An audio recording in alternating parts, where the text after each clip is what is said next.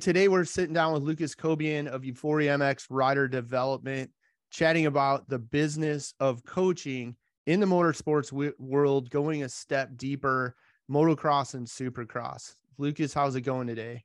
It's going great, man. How you doing? What What is Euphoria M X? Euphoria M X is uh, it's a training. It's where you go to learn how to ride a dirt bike. You know, if you have goals to be a pro one day, we have everything it takes to get you there, and or just be a safe rider overall. It's a community. You can meet a bunch of people here. It, it's a motocross, supercross, dirt bike training business. So you you basically function as a coach. What's your background?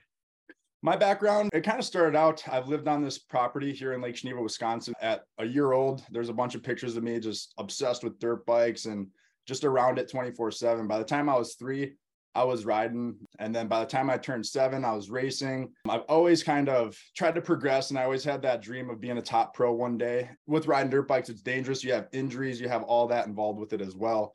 And when I would get hurt, I was always at the track, you know, trying to help my buddies or doing whatever it took to make them better too. So I've always tried to make it to the top level myself. Even when I had a downfall or something that would hold me back, I was always there like coaching. So it's kind of my background. It's what makes me who I am today. I've always just been so passionate about the sport and helping the sport grow and helping my buddies get better and myself. And we all push each other to get better. So that's kind of how it all started. So age three, you get your first dirt bike. Age seven, you're racing.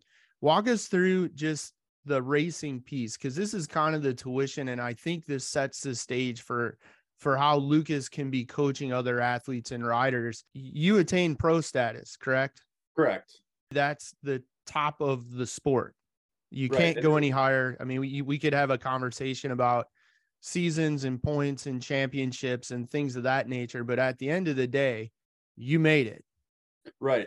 And yeah, when I was, you know, three years old, I'd say that was the ultimate goal, the dream. You know, I'd watch it on T V, but, you know, I'd say my first race when I was seven years old, there is zero chance I ever would have thought that I'm going to be where I am today. So it all kind of happens really quickly, but you have to just trust the process. You know, it's like to see where I'm at today, you know, it's, it's came so far, and there's been the ups and the downs and, and all that kind of stuff. But yeah, to truly make it is, is incredible. It's been a long, long time coming, and it's, it's crazy.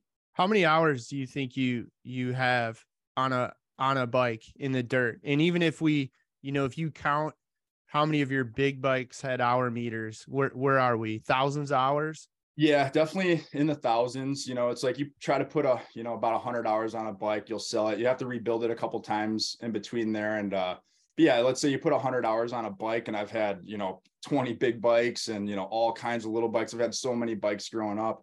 Typically like a normal day of riding, you want to try to get like an hour of seat time would be awesome. I remember some of the places I lived at, we would get two hours of seat time in a day. And to some people that probably doesn't sound much, but everything you're doing is, it's very strenuous. You're using all your muscles. It's high cardiovascular. So yeah, to ride for two hours a day is, it's a long time. Countless hours of seat time. And that's where, you know, I always call it tuition. Tuition doesn't just refer to you went and spent money and earned college credits.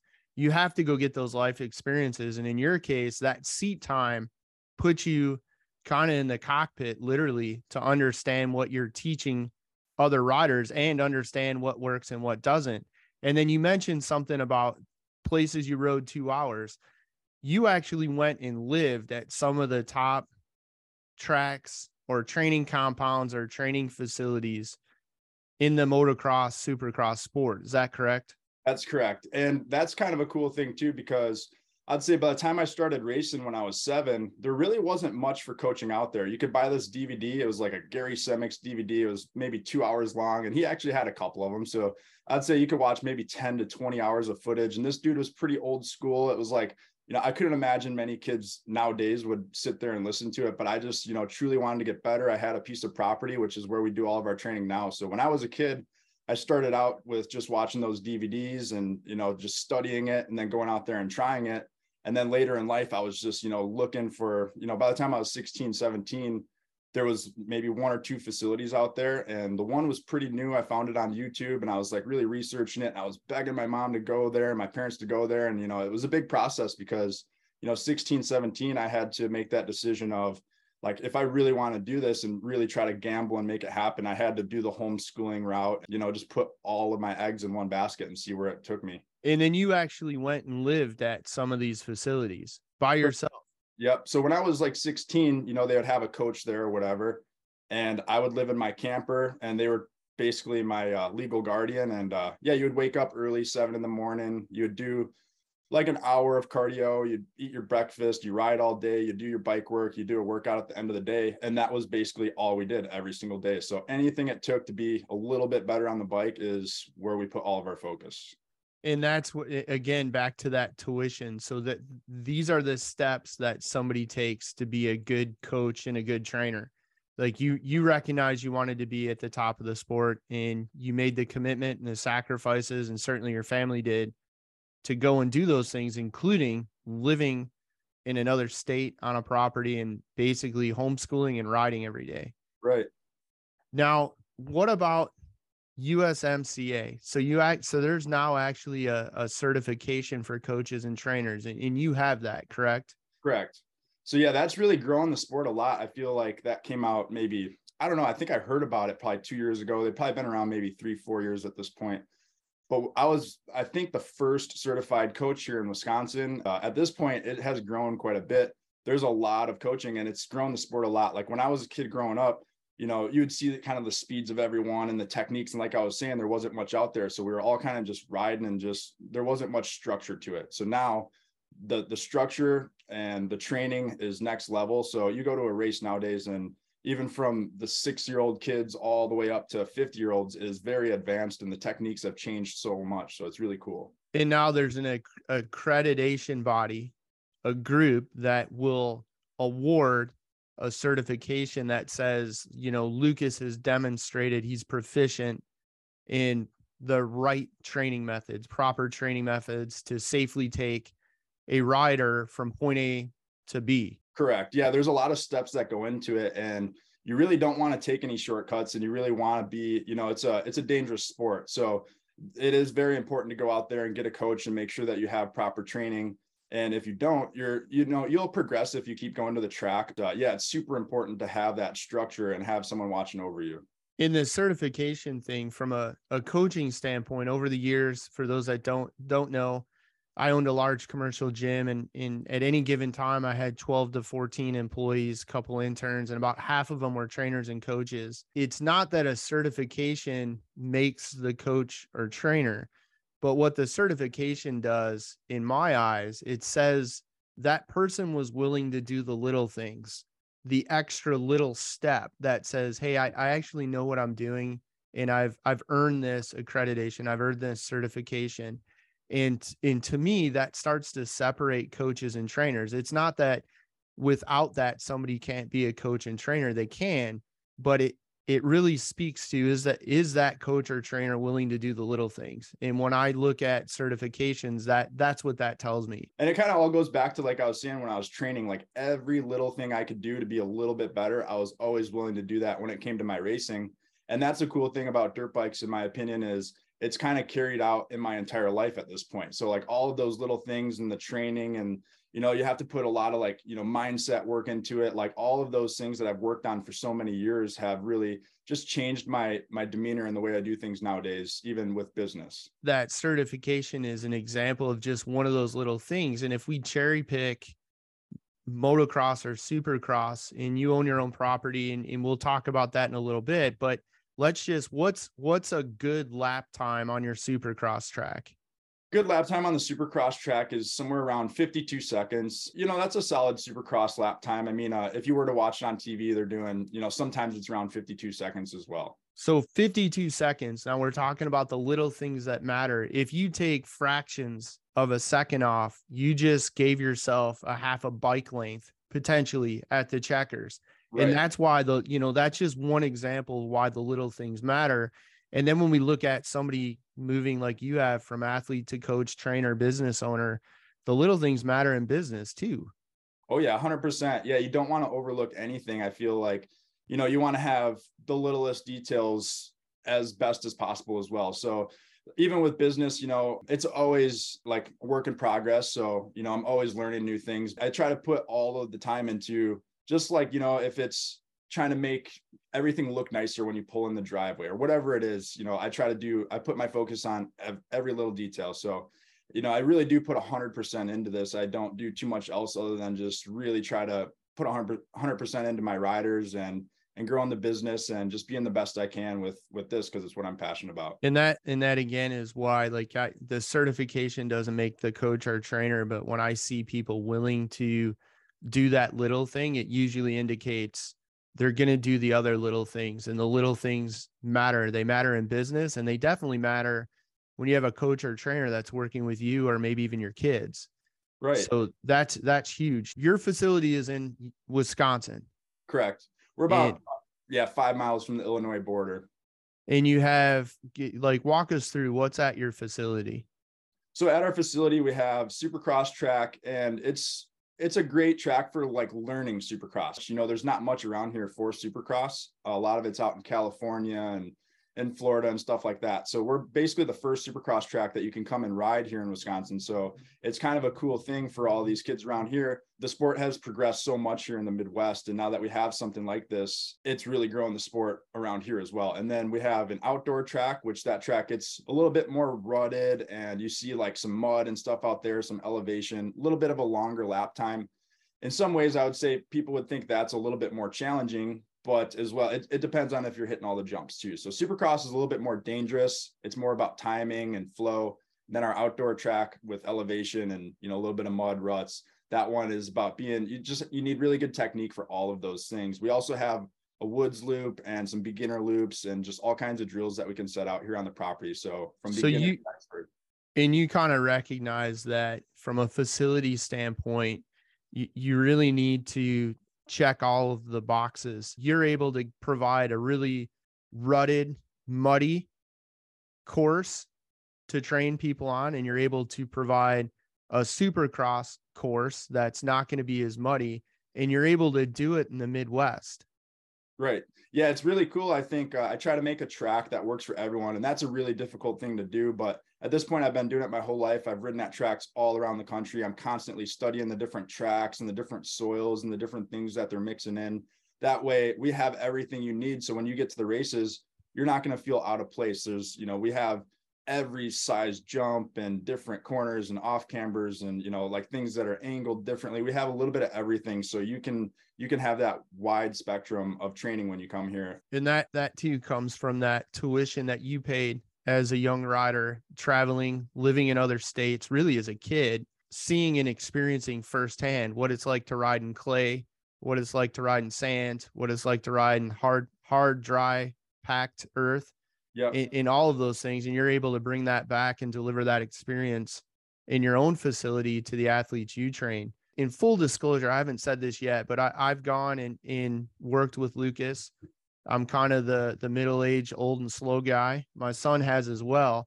And when we look at that, you you have people like me that is a pro, that approaching fifty years of age, never raced, zero experience really on a dirt bike.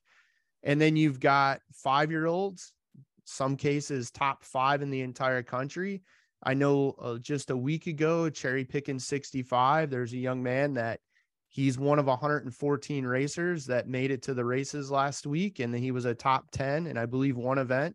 And then you've got teenagers that are on the verge of becoming pro. Like, you can't get more diverse than that in terms of your customers. So from your standpoint, what does that look like? It actually, you know, it could look pretty overwhelming at times. You have all these different people out there with different skill levels and things like that. But to just simplify it, it just all comes down to just the little things all over again. So if I, if I'm working with someone and it's their first day at the track, well, you really want to make it simple and kind of work on one thing at a time. And that way it's not too overwhelming. You try to just work on the basics. If it's their first day riding, well, they're going to have to come back tons of times before you start to learn. You know, you could keep coming back, and there's a new technique every single time you come back for almost, you know, I'd say a year or two years. If you're coming consistently, there's always something new to learn. But then you have someone that's, you know, top five in the country. Well, now it comes down to those tenths of seconds. If everyone's doing a fifty-two second lap time, what can you do to be a little bit faster, whether it's in your shifting or, you know, your corner speed, your entry speed? It could even be in, like, did you sleep good last night? Are you properly warmed up before the race? Like, anything that you can do to try to be a little bit better, whether it's, you know, eating healthy, hydration. You have to be confident when you're on the line too. So with someone that's top five in the country, we're looking at like, you have to go really deep into it to find the little things to get better. But if you have someone day one riding on the track, there's always something to learn. So you could always add in new techniques and stuff, but just starting with one thing at a time is important. From a, a coaching standpoint, one thing that you typically do that's interesting and, and I think powerful in terms of delivering results and being able to do it much faster. If we look at the classroom, some students learn by hearing, some learn by seeing, some learn by doing, and then some have to put all three together. Right. In Euphoria M X, you oftentimes have two coaches.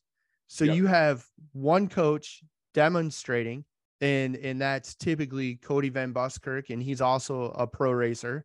Correct. And so Cody's going to demonstrate so people can see.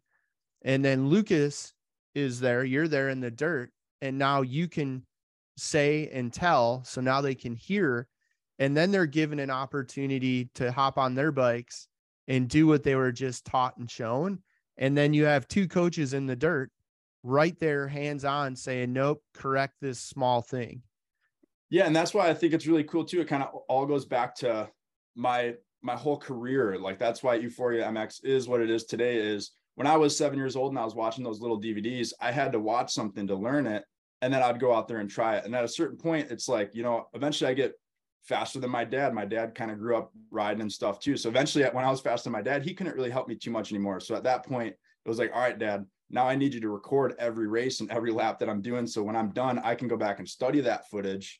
And now go into all these other facilities and stuff, I kind of see some of the things that they weren't doing. Like we didn't have someone to show. And I'm kind of that type of person. I like to to watch and learn and, you know, have someone over me all the time telling me like, you could do this a little bit better, that a little bit better. So I just try so to. You were, so you were already as a kid, that's very intuitive. You were already asking your dad to film you and then yeah. watching your footage. Yeah.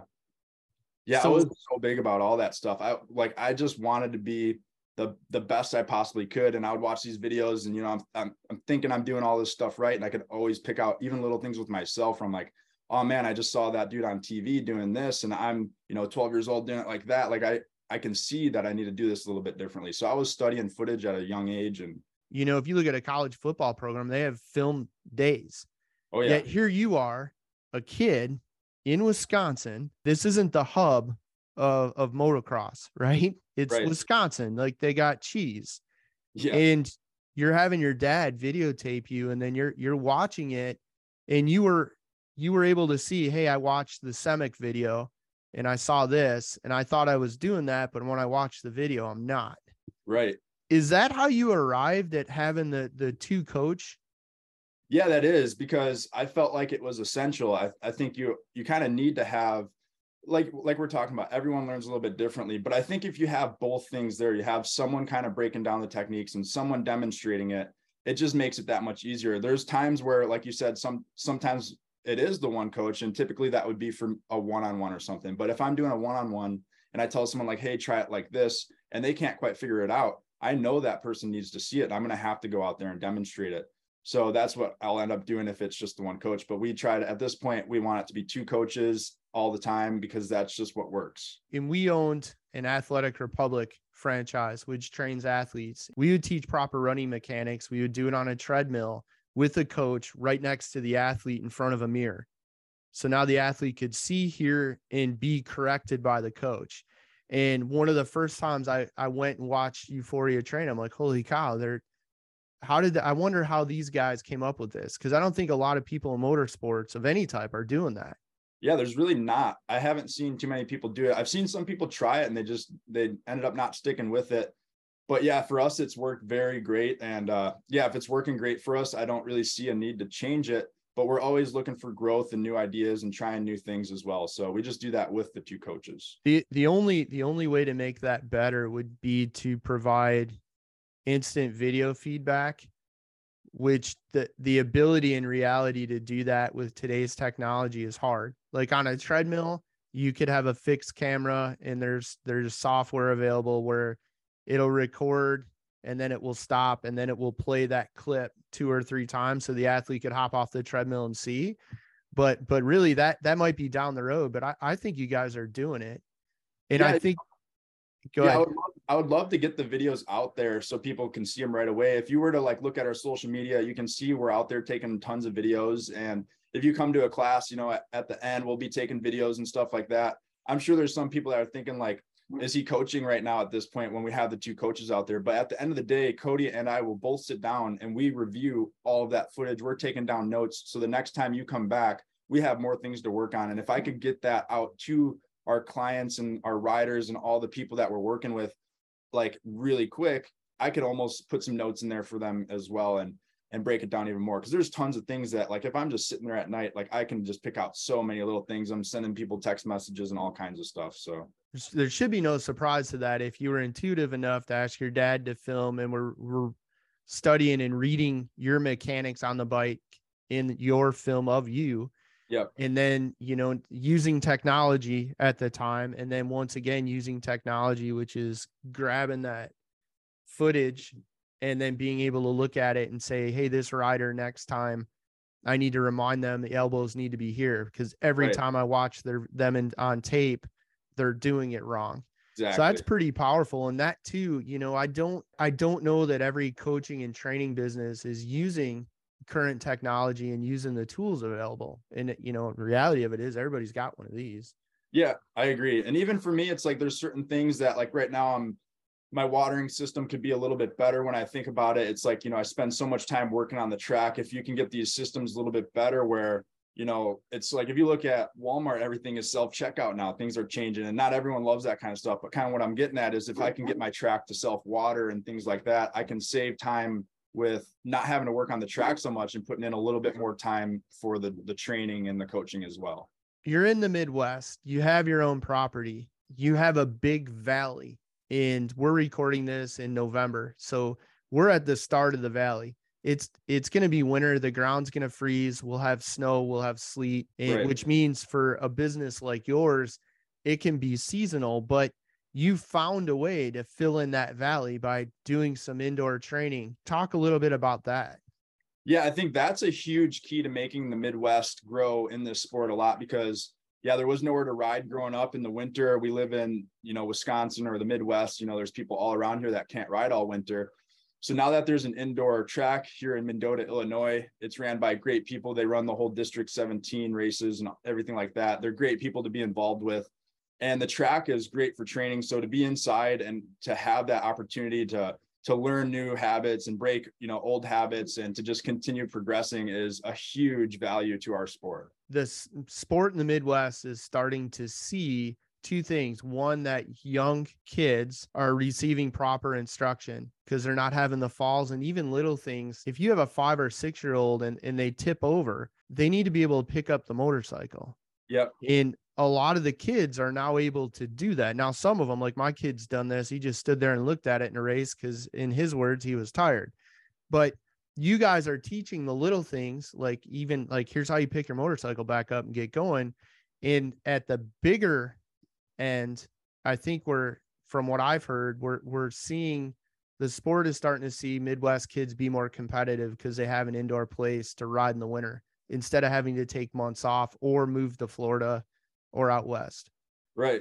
And now that all of these riders are getting, you know, better techniques and stuff, especially, you know, the sport has grown and the techniques have changed over the years. I also think the longevity of a motocrosser's career is going to be a little bit longer as well. I'm twenty-seven years old, and I think the average lifespan of a professional motocross racer is twenty-seven. A lot of the top guys retired at that age. I think with the with new techniques, and if you're focusing really heavily on these techniques, you're going to have a longer career and less injuries, which was a, a huge downfall of this sport. You know, ten, twenty years ago, the injuries are so bad, but if you can perfect your technique and the bikes are a little bit easier to maintain, a little bit more reliable, things like that, the sport is going to grow. So you, and you found a way to fill the winter valley and take a, a seasonal business into a business that you can do year round, which is producing better athletes, athletes that are going to be more competitive just because they get seat time twelve months of the year, not eight or nine.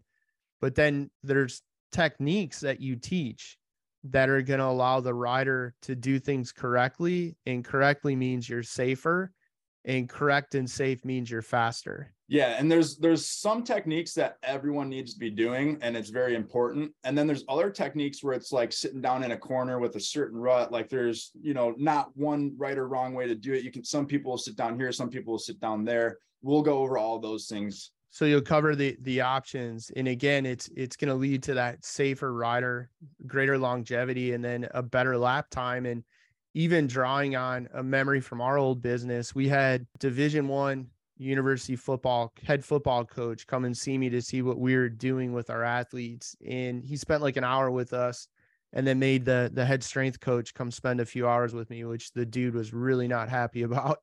The football coach said, he goes, what, what I'm seeing is, in a real simple way to state it, you're teaching athletes to get in good football positioning. Athletes in good football positioning don't get hurt. I can't, I can't coach athletes on the sidelines on crutches. Right. So back to your cornering thing, those, those little things that matter, the techniques are going to allow that rider to stay on the bike, be safer. And that's going to lead to, they get more reps and they get more coaching because they're not injured. And, you know, that translates to better lap times and faster riding. Right. And yeah, more confidence too. Cause yeah, if you're, if you're crashing a lot and you're getting hurt, like that can take a big toll on you. Yeah. It's important to just stay healthy and just be consistently putting in those laps. I've always been of the opinion, going back over twenty years, the first time I saw a powerlifting great who was also a coach work with a two B powerlifter, I realized that it it's not just the athlete. It's a combination of an athlete and a good coach, and a good coach inspires confidence in the athlete. And suddenly the athlete's able to do things they otherwise couldn't. And you just mentioned confidence. And, you know, if you've fallen off of a, a motorcycle, you've crashed on a dirt bike, it does set your confidence back. From a coaching standpoint, how do you manage that? How do you bring that rider's confidence back up? Yeah, I try to be very smart about it and try to have a strategy. You know, it's like if someone's coming over to the track and like, man, I really want to hit this jump or something, I'm trying to tell them you're going to get more of a benefit out of working on this or that. And eventually when you're ready, we'll go work on that jump. But it's about just managing it. And that was one thing I didn't really have growing up was, you know, I was trying to learn those things and try it and go faster and faster. But I didn't really have someone tell me like, hey, you're not quite ready for this yet. You should be working on that instead. And that's another thing that I feel like I've been able to integrate into our training program was I made tons of mistakes, you know, growing up. I did everything just trial and error to try to figure it out. And I learned a lot from that. So we try to just strategize it. And you don't want to be doing some type of race that, you know, if it's your first race ever, you don't want to line up with forty people on the line. Like the, the chances of getting hurt are going to be higher. So you want to try to minimize that risk of getting hurt as best as possible. It is a dangerous sport. After a rider is, is had a, a decent tip over and they're not, they're not injured to where they can't ride and train, the skill set's there. The techniques are still with the rider. They're not going to decondition or end up out of shape overnight, yet they get on the bike and they're, they're scared. Like wh- right. What do you do to try and start to bring back that confidence so they're not focused on crashing again and they're actually just focused on riding? Yeah, I guess that's a tough one. And everyone handles it differently. You know, if someone, for example, like crashes off the start and they were trying their hardest and they're right up there in the mix, like how do you convince them like, hey, dude, try that again on the next one? And I promise that won't happen.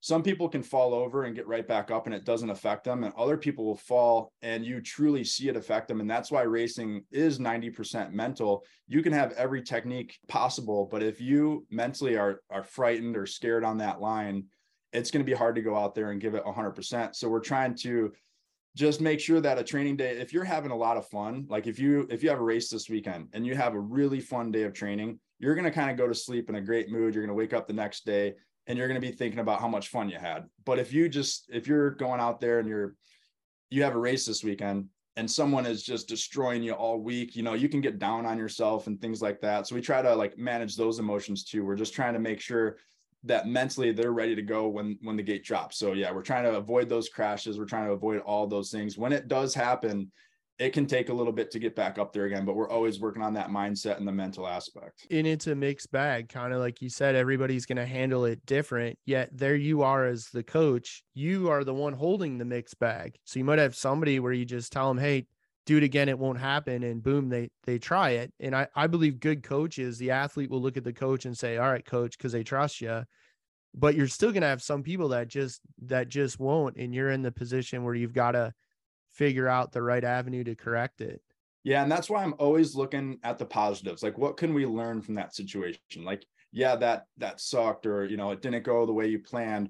How can we work on that? Like, what can you learn from that to do it better next time? So there's always something to gain. And I feel like those hardships and those ups and downs, like you have to have those, like the, the hard times to grow from it. You know, if everything is easy, if you just go out there and you're really not working on much and, you know, you, you'll have fun and stuff, but if you really want to progress, you have to have that structure as well. The obstacles are the staircase. Like yeah. we, we're not avoiding that. If you yeah, want to get better. Yeah. You don't want to, you don't want to step away from it. You want to, you want to face it head on and try to figure out, you know, like how to get through those tough times. And, and that really makes you grow as a person as well. So business wise, you guys, you offer one-on-one coaching, a, a larger group experience where you, you have the two coaches, one's teaching, one's demonstrating. And then after the demonstration, they're both in the dirt. But then this, this last year, it sounded like from a business standpoint, you started to do more small group coaching. Yep. Talk a little bit about that. Yeah, I think that's important. Uh, we try to do a little bit of everything. Like you were saying, we do the one-on-one because some people really need that one-on-one. A lot of beginners, we we recommend the one-on-one if it's your first time on a track. You don't want to just go out there with tons of people with all kinds of different, you know, experience and skill levels and then and go out there and try to learn it. So we have the one-on-ones and we'll even work with people, you know, suspension testing, all that kind of stuff works great for the one-on-one. We'll do a big group. And at first, when we first started, some of those groups can get pretty crowded. And that's kind of how it was at some of these places when I was growing up. You go to a big facility, you can get lost out there. You know, there's so many people. I think the like a middle-sized group, you need a couple people to kind of push you. Um, some people feed off that very well. Like they love having someone out there to push them. And we try to get it so it's similar skill levels. So we'll, we'll have Every everything's a little bit different every week. So we have, you know, a little bit of one-on-one, a little bit of semi-private and the group stuff where a lot of these facilities are just monthly, one big group and come on out and just ride and you'll kind of get lost in the group. From a business standpoint, the small group or semi-private, we we teach and have taught, we did it in our own business, a lot of our clients to, to do that and to focus on more revenue per customer. And, and understand anybody that's watching this saying it's not all about the money. Well, I got news for you. Uh, Lukas got Lukas got to put gas in his tractors. He has to maintain the equipment to water his track. Euphoria M X has to make money. There's nothing wrong with revenue per customer and increasing that because the track owner, the coach, Euphoria M X owner can invest in the business. But looking at that small group dynamic, what's nice is it brings up the rev- revenue per unit of time, revenue per hour. Also see this with one-on-one training. If somebody wants Monday at four o'clock, once you sign someone up, you can't sign someone else up. So someone's not getting training. So now you're able to train more people at the time that they're available to come in, get the training, and you probably make a little bit more money. But the other thing you mentioned is that group dynamic and you Are you see, seeing the riders pushing each other and stuff? Oh, yeah. Yeah. Everyone will kind of push each other. And it's really cool when, you know, you get a, a battle, you, you get two of these kids that are really pushing each other. And then you see that when you get to a national, these kids are doing way better because they're able to push each other at home when we're training here, which is, it's huge. It, you have to have someone to push you. And, you know, the one-on-one is, is important too. Sometimes you need to just have that, like just all eyes on you. But you also have to have like, now once you learn all these techniques, you need to be able to do it at a race. So if you can't do it when you're practicing with other riders and training with other riders, it's going to be hard to do at the race day. So you got to be able to adapt and, and work on these techniques when there's other people around too. But we'll do that as a small group. And with enough people now, we can have like an advanced group, intermediate group, and beginner group. And then also within that small group environment, there, there has to be benefit. And I can speak personally for me because I, I've experienced it. Looking at other riders being taught and then being like, oh, I'm doing that wrong. Like yeah. I do it the way he's doing it. And, and the coach is saying, this is the better way. So it's an opportunity for the other people to learn too. And we're back to that see, hear, do. Yeah. And that, yeah, sometimes you could pull someone off and be like, hey, you're not doing this. Look, there's literally everyone else out there is doing it. And if you can see that, sometimes like, oh yeah, I guess I am slacking on that, or I wasn't actually thinking about that when I was out there riding. So that kind of goes back to the, let's focus on one thing here. I see you can make a really big improvement in this one area.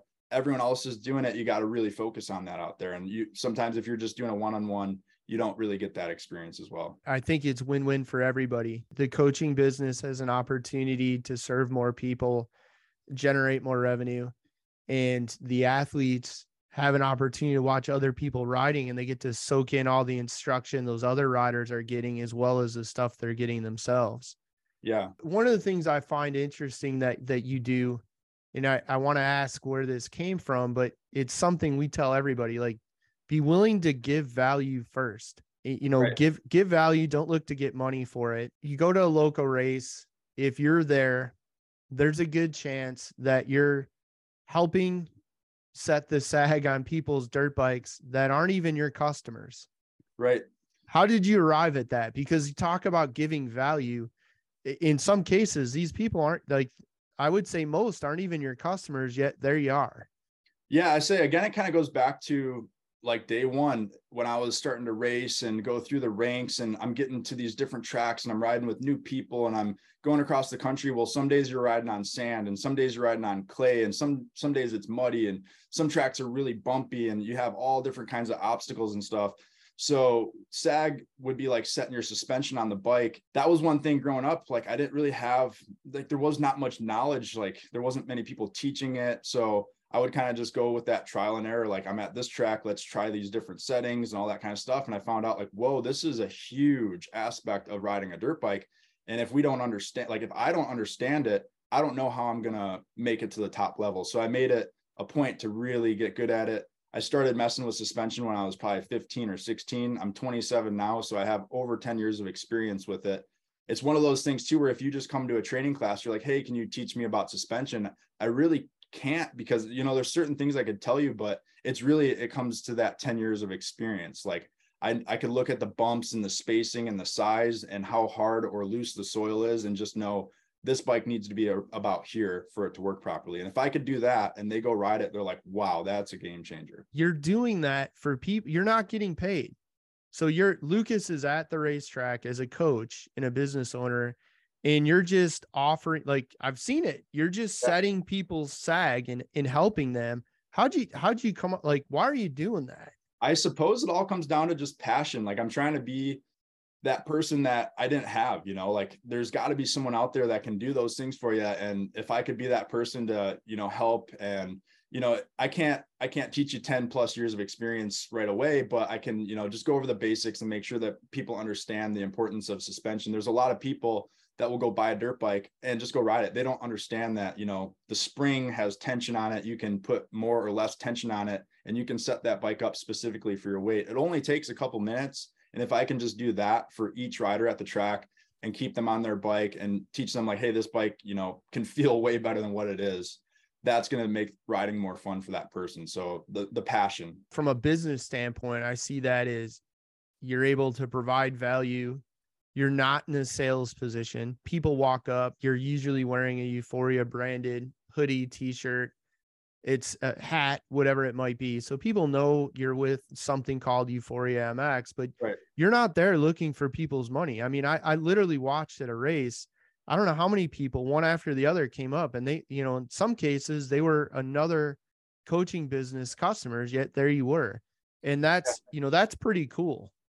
Yeah. And that's kind of just the way I've actually been my entire life, kind of going back to, like, those little, like, if I was injured for six months at a time, you wouldn't just find me sitting at home, like, moping around, being all pouty. I was at the track recording that one corner, being like, dude, there's four ruts in this corner. I'd run all the way across the track to the starting gate just to show my buddy who's sitting on the line, like, look at this corner. There's four ruts over there. If you take this line, it's gonna be the best line. And that's just the way I've always been. Like, if I see something, or if I can do something to just make it that much better for you, I'll, I'll try it. I think that speaks to why you're, you've been growing and, and why you've been successful. And it's why you're where you are today as a coach. But the business thing, like that, like, we outright tell our clients that, like, find something to give away for free of value, like, quite literally give the farm away. people will come back and they'll ask for more, and it'll give you, it, it will open the door for you to have a conversation about maybe they become your customer. But I, I've watched you do that, and I'm like, this is brilliant.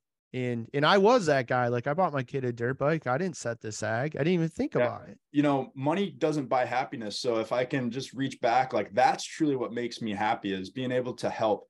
And it's really cool that, you know, I put my entire life into riding dirt bikes, and I knew I wanted to be a top professional. I knew I wanted to surround myself with dirt bikes the rest of my life. I wasn't sure what I was going to do to make that happen, but at this point I have found a way to make money doing it. So it's just, I think everyone needs to find that thing that they're passionate about and at least just give it a try. You know, it's like, you never know what you can do unless you try. That's why I'm here today. I believe anybody can be anything if they want to, but you're going to have to put in the time. You're going to have to pay the tuition and get the experience and become an expert. You know, if we look at the author Malcolm Gladwell's book, Tipping Point, he talks about ten thousand times to be good. We used to tell ball sport athletes, well, if it's ten thousand to be good, you start at ten thousand reps and you keep going. We look at Lukas, we look at Euphoria M X rider development, that it's ten thousand times. It's how many hours do you have at a racetrack going back to the time you're seven years old? How many hours do you have on the seat of a bike? That built the foundation and that gave you the experience. Even like today, you had asked before we went live about, you know, what we're going to talk about and different things, and how you've never done something like this. Well, the reality of it is you don't have to prepare. You, right. you, you've spent the last nineteen years of your life, twenty years of your life preparing. Right. You're an expert. Yep. Remaining relevant. So you found a way to remain relevant to the, to the sport of motocross. For staying relevant in the sport at this point, I'm, I'm really studying the tracks and stuff. Like, I'm going to these amateur races and I'm really studying all the little things. Like I was talking about, kind of like the dirt, the soil, I'm really trying to get all of that perfect. So we have those little things going. So, and staying relevant in the sport too, just studying it as much as possible. And even adding in a couple of the things that, you know, aren't really huge in the sport, like the mental aspect of it is really overlooked. So we're trying to integrate that as much as well. You know, you mentioning that, what was it, ninety ten for racing? Yeah. I look at when a, when a rider falls and they get back up, so they're not injured, there's no ambulance ride, nothing like that. They get back up. Like I said before, the skills are there. They didn't decondition in two seconds. Right. Yet they, they get on the motorcycle, they start riding again, and they're not the same. And that's all between their ears. Yeah, it truly is. I mean, it's like kind of like that, see it, believe it, achieve it. Like if you're sitting there on the line telling yourself like, oh man, there's a bunch of fast people here today. Like that dude showed up, that dude showed up. Like I'm most likely going to be fifth. Like that's a very limiting mindset when you're sitting there on the line. But if you can really just have that internal talk with yourself and keep t- trying to tell yourself like, I am good enough and I do have what it takes and I've put in the effort and today is my day to shine, that right there will change your whole day. And it, it makes a huge difference with your riding. And I don't think that's talked about enough by coaches and trainers, because again, I, I, I watch coaches, and good coaches inspire confidence in their athletes. Doesn't matter the sport. I don't think we as coaches and trainers spend enough time sharing that with the athletes. Like, listen, you have to believe you've done the work and you're ready and able to do this. Yeah. And there's sometimes it can get defeating for the riders, and even sometimes the parents, where the parents are watching like, what's going on? Like I've seen them ride way better. But as a trainer, sometimes I could look at it and be like, his suspension was off, or those little things. So if I can go in and fine tune it, and then the next moto they go out and their confidence is back up again, it's like those little things can make a big difference too. And there's some parents that have never raced or ridden, and, you know, they're watching from the outside. And if I can just give them, you know, my perspective, like, hey, I've been in that situation. I know what's going through his head. This is the biggest race he's ever done in his entire life. Like there's so many things going on. And or sometimes you don't quite reach that goal and everyone's like, oh, well, I let myself down because I set this big goal, but I didn't accomplish it. But in some ways too, that's going to make you want to work harder. And, you know, if you set a goal, you don't have to get it that next race. Like just, you know, keep, keep progressing until you get there. That goes back to the years of experience, the tuition, becoming an expert, having more than ten thousand reps. You can watch the bike. And I've seen you do this. You watch the bike and say, the suspension's not right for the track today. That's why the bike is doing this. Yeah. And, and if you fix that, and I've seen you fix it, and then the rider is like a different, different person on the track. Yeah. And really the only, the only people I've seen do that are the top teams. Like there's, you know, a couple top teams, you've had these riders like, you know, Adam Ciancerillo, who's been a factory rider since he was, you know, ten years old or something like that. He's had that guy sitting there the whole time watching his suspension, studying it. I got the videos, you know, the bike's kind of kicking, it's moving this much in the bumps. I've studied that footage for ten, twelve years as well. So I don't know if there's many other coaches that are doing that. Now, what about, what about training outside of on the bike, on two wheels in the dirt, whether it's fitness training or even ground-based training? Where are you seeing that going? It's definitely growing a lot. I'd say um, ten years ago, not many people, like, it was just have fun, ride your dirt bike. So that has, you know, and it's still about having fun and riding your dirt bike. If you lose that aspect, you're not going to, you're not going to get as good as, as if you're having fun, in my opinion. The training is really important. Like, if you can become more flexible, you're less likely to get hurt. If you're stronger, you're going to be able to move the bike around a little bit better. And not only that, but be more confident on the line. There's all kinds of science with, you know, your bones can become stronger, you know, your muscles, your joints, your ligaments, all that kind of stuff. So I think it's, it's huge. If you want to be riding a dirt bike, especially at a top level, and not get injured, you have to be putting the time in. From a, a training standpoint, from an exercise standpoint, weight training, cardio, in my opinion, and this, I've experienced this, the time in the gym, the time doing the ground-based work allows you to be more confident on the dirt bike, because yeah. it's, it's easier. It's just like a rider riding a bike with an incorrect suspension setting. They're getting bumped and tossed around, and, and they're, they're working harder to ride, and they know it. You correct the suspension, you get the right setting, they go out, and it's easier to ride, and it's easier to ride fast. Their confidence goes up. Right. If you put the time in in the gym, off the track, off the bike, and you put the time in to your conditioning, and you show up and get on the bike, and the bike feels light, the bike feels easy to move. Uh, you finish a moto and you're short of breath, you're sweating, but you're not gasping for air. You're going to be more confident. Right. Yeah. If you're gasping for air and you're about to like faint or pass out or puke at the end of the moto, there's a good chance you started to fade at some point. And like, if you start to fade, you're going to fall back positions. Your technique is going to get sloppy. Pretty soon your arms are tired. You could barely pull in the clutch or the brakes. And if you get to that point, not only is it dangerous, but your results aren't going to be good either.